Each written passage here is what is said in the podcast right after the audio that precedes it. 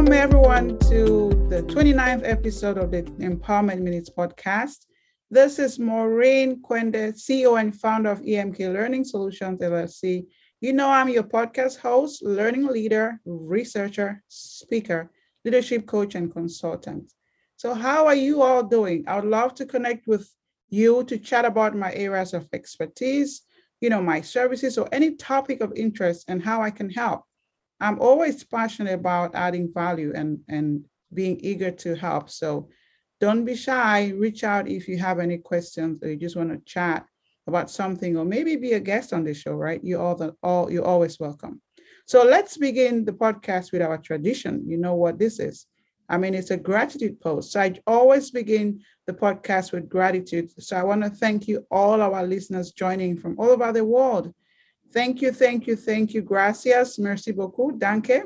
Those are the languages I can speak, and I'm working on my um, acquiring more languages. But for now, these are the three I can try.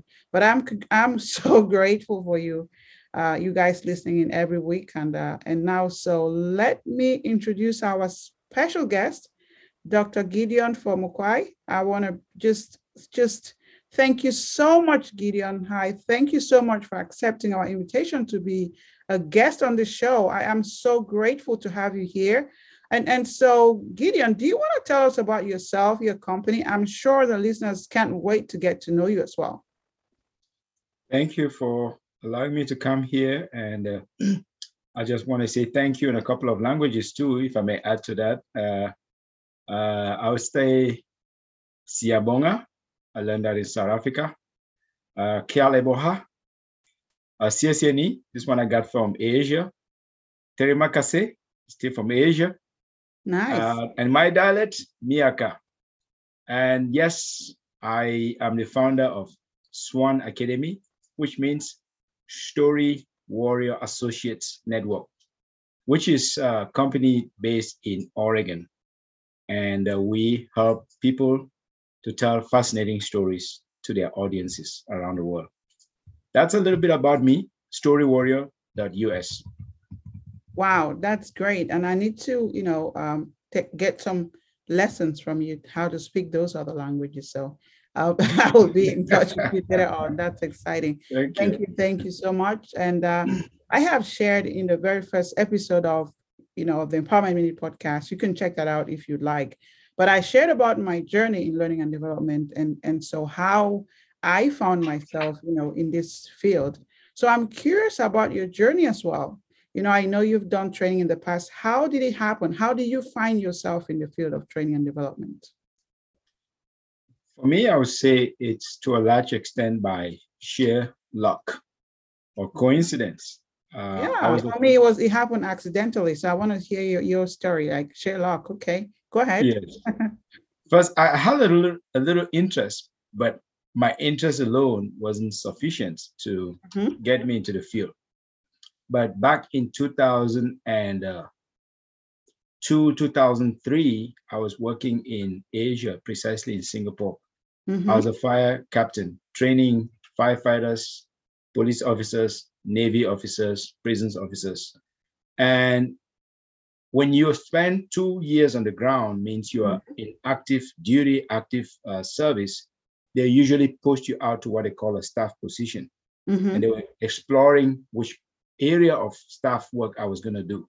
So mm-hmm. the, my HR manager asked me, "Where would you like to go?" And I think they were trying to pick my interest. I said, "I love, I love uh, learning. I love training. I love teaching." So I wouldn't hesitate to go back to the academy where I was trained. So within three years of graduating and going onto the job, I was posted back to the academy where I was trained for nine months and commissioned to become a senior instructor. So I had to go through a method of instruction class. That mm-hmm. I can say was the genesis of me uh, going into the world of uh, training and development because then I had to learn it, uh, learn theories, learn the concepts that will support adult learning mm-hmm. in an environment whereby you have mostly uh, uniform officers. But I think the, the concepts are basically the same. That was the Absolutely. inception 2003.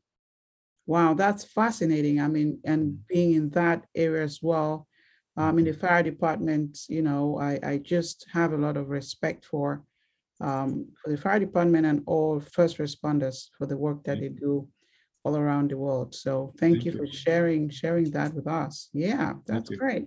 So when I think of our field of training and development, you know, most people like myself and now you um, get into the field accidentally or by sheer luck, as you shared. And of course, you know, they end up staying in the field and and and I understand why, because it can relate to so many other areas, you know. Mm-hmm. And and in your case, now you're known as the, the storytelling warrior, you're the CEO and founder of Swan Academy. So yes. I'm eager to know um, as well as I'm sure our listeners are dying to know your storytelling background. What's the story? Do you want to share with us as well? Oh, the story is I didn't exactly know the power of story, but I was messing around with it. Mm-hmm. I was fooling around with it. So imagine you're teaching a class to firefighters, police officers who are pretty much like they're physically very tough, they're mm-hmm. very good looking, most of them. And they, they, they, they, pretend like they've seen all kinds of difficult things in the world. Yeah. And so you can impress them. And yeah. you stand in front of them, you're trying to teach. They usually sometimes they tune you out, especially in a hot tropical country like Singapore. They tune you mm-hmm. out, they start thinking about other things. And some of them would even fall asleep. You could see them uh, trying to not off, and it's forbidden for them to do that, but they still do it. Mm-hmm. And when you notice it, you really feel, as an instructor, you feel like, oh my goodness, that means my yeah. message is not getting across. Yeah. So I discovered by sheer luck again that by infusing, when I mentioned that, hey guys, let me share with you what happened on the fire ground. Let me share with you an experience from the fire ground or mm-hmm. personal experience going up in Africa. I would notice that even those who were trying to fall asleep, they wipe their eyes uh, a little bit and they lean forward and they, they really struggle to listen. So mm-hmm. I kind of like, wait a minute, this is something very unusual. Whenever I mention that, did I share the story about, did I mention this with you guys? Everybody wipe their face, their faces and listen. So I discovered, man, this looks like a gateway drug. I can yeah. get into their mind by giving them, injecting just a little bit of this into their minds. And so with time, I started to increase my uh, quality and quantity of narratives or stories that I use during mm-hmm. class. When I'm teaching things like hazardous materials, mm-hmm. I'm teaching things like crisis management, incident command, very technical and dry subjects. Yeah. They light up and listen. So that's when I realized this is bigger than me. I started to study it. So I would remember, I think my first book I read was November 2003. I read the mm-hmm. first book on leadership and how leaders tell effective stories. And since then, that journey or that quest to become a better teller mm-hmm. just continued to to take in its uh, take take its foothold, and it grew bigger and bigger and bigger to the point whereby from 2013 I decided to you know refocus my life around that particular organizing uh, uh, profit center. Mm-hmm. Mm-hmm. That's great. I mean, like you know, um, I would say that we leverage storytelling in many areas. You know, it not only in the fire department. I mm-hmm. personally use stories when I'm having any public or professional speaking opportunities, engagement, even mm-hmm. when I'm designing e-learning, instructional design. I mean, there's just so many ways that you can use storytelling. And even mm-hmm. with my kids, you know, sometimes I get them to do things because I have to share a story, and then from that story, Absolutely. I am able to convey the message or get to the point that I was going to get to them. And that that way they remember the story and then they remember the key point as well. So as, as the wonderful storytelling expert that you are, how can storytelling be leveraged in the workplace, you know, in general, uh, or, or even in training and development or any other areas? How do you think we can leverage story storytelling? Okay, let's look at it from two perspectives. So in the workplace, you can leverage it to engage your team members, to engage your staff, uh, and to empower them. Mm-hmm. But beyond engaging and empowering them, you can also use your stories to persuade them and inspire them to do different things. Mm-hmm. I'll give you just one example. There's a famous guy by name David Armstrong. He managed mm-hmm. a large manufacturing plant and he he came up with a, an idea, a concept that I really like. He called it managing by storying around. So he'll hmm. walk around the plant, and That's if you meet good. somebody doing something right, he says he'll catch you. If I catch you doing something right, I'll broadcast it to the whole world. How would he broadcast right. it? He'll send a memo to everybody. So by doing that, in my view, he's creating goodwill.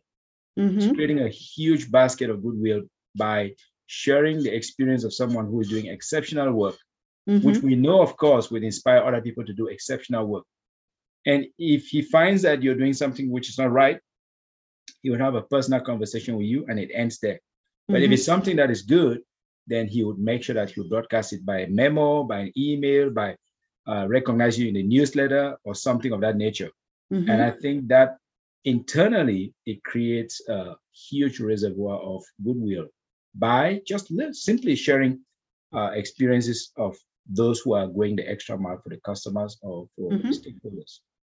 Uh, with respect to training, I think that we can use uh, strategic narratives. We can use narratives that uh, um, that that that that, uh, that transcend just one segment of the mm-hmm. training, mm-hmm. from the introduction yeah. to the body to the closing. I use that regularly every week when I'm designing or uh, interpreting material that I'll present. I'll ask mm-hmm. myself, can I find a story, a connecting story or a connecting metaphor, which mm-hmm. I can craft a metaphor, I mean a narrative around, and use it at the start, in the middle, and in it at towards the end, so that mm-hmm. all of it feels like it's tied together. Yeah. So I use that quite uh, often, and I think that amongst the things that participants usually say, some mm-hmm. of them would indicate that they like the fact that I use some stories or use some examples that illuminated the concepts that we're talking about. That's fantastic. I mean, it's just that's great points there. Um, it's just it's just something that feels so natural yet so impactful. Yes, you know, uh, um, and and I really I commend you for that. I know you know many mm-hmm. people would say, okay, storytelling. Um, for you, you're the expert who walks the talk. But for someone who has no idea about storytelling, right? Mm-hmm. I mean, mm-hmm. is this some is this a skill that they can learn? What are some storytelling tips that you can share with someone who's still, you know, trying to get their feet wet about storytelling? Okay. It absolutely can be learned. Okay, absolutely, I think it can be learned. Like every other skill, it can be learned. Now, mm-hmm. uh, I've just been lucky that I started learning it informally growing up in Africa. Mm-hmm. Now, at that point, I think I was absorbing it, not necessarily learning it, but I grew up in a culture of folklore, very, mm-hmm. very rich in folklore. I, I've even argued that the reason I didn't end up doing drugs or doing smoking marijuana or any of that was because my mom was a very artful storyteller. Mm-hmm. How did she do that? She told very uh, she told very informative stories about other kids, other young boys from our village who mm-hmm. messed around with drugs and the drugs messed up with their minds. Mm-hmm. So I, I, knew that okay, I certainly did not want to mess up with my mind. I wanted to use my mind for, no for whatever reason. So I, I I made a lot of mistakes. Don't get me wrong, but certainly I did not want to mess up with my brain. So mom was very good at telling those kind of stories that allowed me to know this is where you can't cross this line. Now, mm-hmm. that's from a, a, a, culture of folklore in Africa where I wasn't, I was absorbing it, but not learning it. When I started to learn it dedicatedly, it was in Asia. And mm-hmm. I think that it can be learned because I, have learned with many people that are coaches and trainers and educators in Asia, in Europe, and in America. And what I've come to realize is that even young people in high school that I've taught them, mm-hmm. within a day or two, they can create and craft fascinating stories that keep you on the edge of your seat. Wow. So it can be learned. Mm-hmm. Are there some tips? Yeah, I have a method that I call uh, five G's of a fascinating story, which some of which I've captured in a, in a book uh, that I wrote in 2015, and it became a, a bestseller. And the wow. book is Science of Story Selling. Oh, uh, nice! Became a bestseller on Amazon. I'll, I'll probably give one piece of it, one chapter or one one little piece to you to share with your with your listeners. But nice. in that book, I talk about the five G's of a fascinating story. Mm-hmm. And for a story to be fascinating, we need to start from a place where there is a good guy or a good girl in pursuit of something. For example, a young kid wants to go fetch water for their parents, or a young kid wants, in the case of one of my students in Nevada, wants to design the world's best ringtone. Mm-hmm. In the days when ringtones, cell phone ringtones were a big, big deal, that, that was one of the, the goals that one of my students expressed to me. So that's a good guy in pursuit of a good goal. Wants to design mm-hmm. a, a fascinating ringtone. Why? Question me why. So then you add some complications to it. And I call that this first G is good guy with a goal. Second G is a Goliath. Mm-hmm. What is a Goliath? Goliath is a An huge obstacle. obstacle yeah. that obscures the good guy from getting the goal or from getting the girl. That becomes very fascinating because people now people now sit back and say, okay, what is this good guy gonna do to be able to get to that goal or to be able to get to that girl? Mm-hmm. And then the next thing is the Goliath. That means this uh, phenomenal uh, obstacle is going to come up against the good little guy, an underdog. So how is this good guy going to fight with a Goliath? Mm-hmm. Is he going to fight with a machete? Is he going to fight with a spear, with a gun? What is he going to do? So that the third G is a grueling fight. Mm-hmm. The more gruesome, not necessarily in terms of blood, sweat, and tears, the more challenging the fight is, mm-hmm. the more interesting the story will be. If right. the stakes are not high, if there's nothing that's happening between the Goliath and good guy, the story is flat. And the, the excitement factor, the expectation is very low. So the grueling fight. And then after that, you have what they call a guru. Mm-hmm. What is the role of the guru? The guru is someone, could be a child, could be an adult, could be somebody with a little bit more experience that mm-hmm. helps this underdog, this little good guy, to figure out a way to take down Goliath, mm-hmm. to undermine circumstances. And then beyond that, the good guy escapes or reaches his goal, succeeds in designing or developing that finest ringtone mm-hmm. or getting that beautiful girl or climbing up Mount Everest, Mount Cameroon, mm-hmm. Mount Kilimanjaro, and comes back with a special understanding of the world called an elixir. Mm-hmm. Comes back with a fine understanding, with a fine, with a special vine that helps other little guys to be able to come across that mountain without feeling subdued by Goliath. Mm-hmm. And that final G is called a gift. That gift is a knowledge, it's a learning that a person acquires from mm-hmm. making that journey through the belly of the beast or through uh, the mountain or through the Goliath, so to speak. Uh, and mm-hmm. then that's where the story really ends because it gets resolved. Now we know the good guy succeeded to get this good girl or Mm-hmm. succeeded to get his objective of harvesting that vine to share with the village or of getting that ringtone, A ringtone. to Yeah. serve as many people as possible. So those are the five G's in summary. That's great. So, which means that regardless of how you look at it, you know, your story can really be compelling. Can if it's not flat, a flat story, no one's going to pay any attention to it. And I think even in the in in onboarding or in in different areas of training or in HR, there are many ways that we can bring in stories that, you know, they're so compelling that people would really buy into it to Yes. get to whatsoever the, the learning goal is. Yes. And so I really see how um, this can benefit our field or it can benefit any other field. Because Mhm. no one wants to hear a story that doesn't have an impact, right? What's, I mean, if you hear a story, it's like, okay, so what's the point of the story you just said? That's a sign that the story was probably not well crafted and, and that's not, Exactly. that's not what we want. So yes, you're right. I mean, it's something that we can learn. You just need to put your mind to it. And like any other skill, you can learn. And Yes. um, and then you can use it, repurpose it for so many things beyond learning, leadership, you Yeah. know, in whatsoever area that you're called to serve. So this is wonderful. So now um, I know we're running close to uh, the end of the podcast, but I would like to ask you. I know you mentioned the book, um, and I would also include that in our show notes in case somebody wants to buy it or wants to check it out. But I also want to ask you, like, if someone would like to connect with you, who knows? Maybe someone would like you to hold their hand or coach them in, in storytelling. How can they find you? Oh, that's kind of you. Uh, if that if that's the case, um, my info can be found at www.storywarrior, one word, mm-hmm. storywarrior.us. And okay. warrior, of course, is W A R R I O R, storywarrior.us. Otherwise, mm-hmm. uh, I'm also Gideon Fomokwai. You can find me on LinkedIn, fairly active on LinkedIn.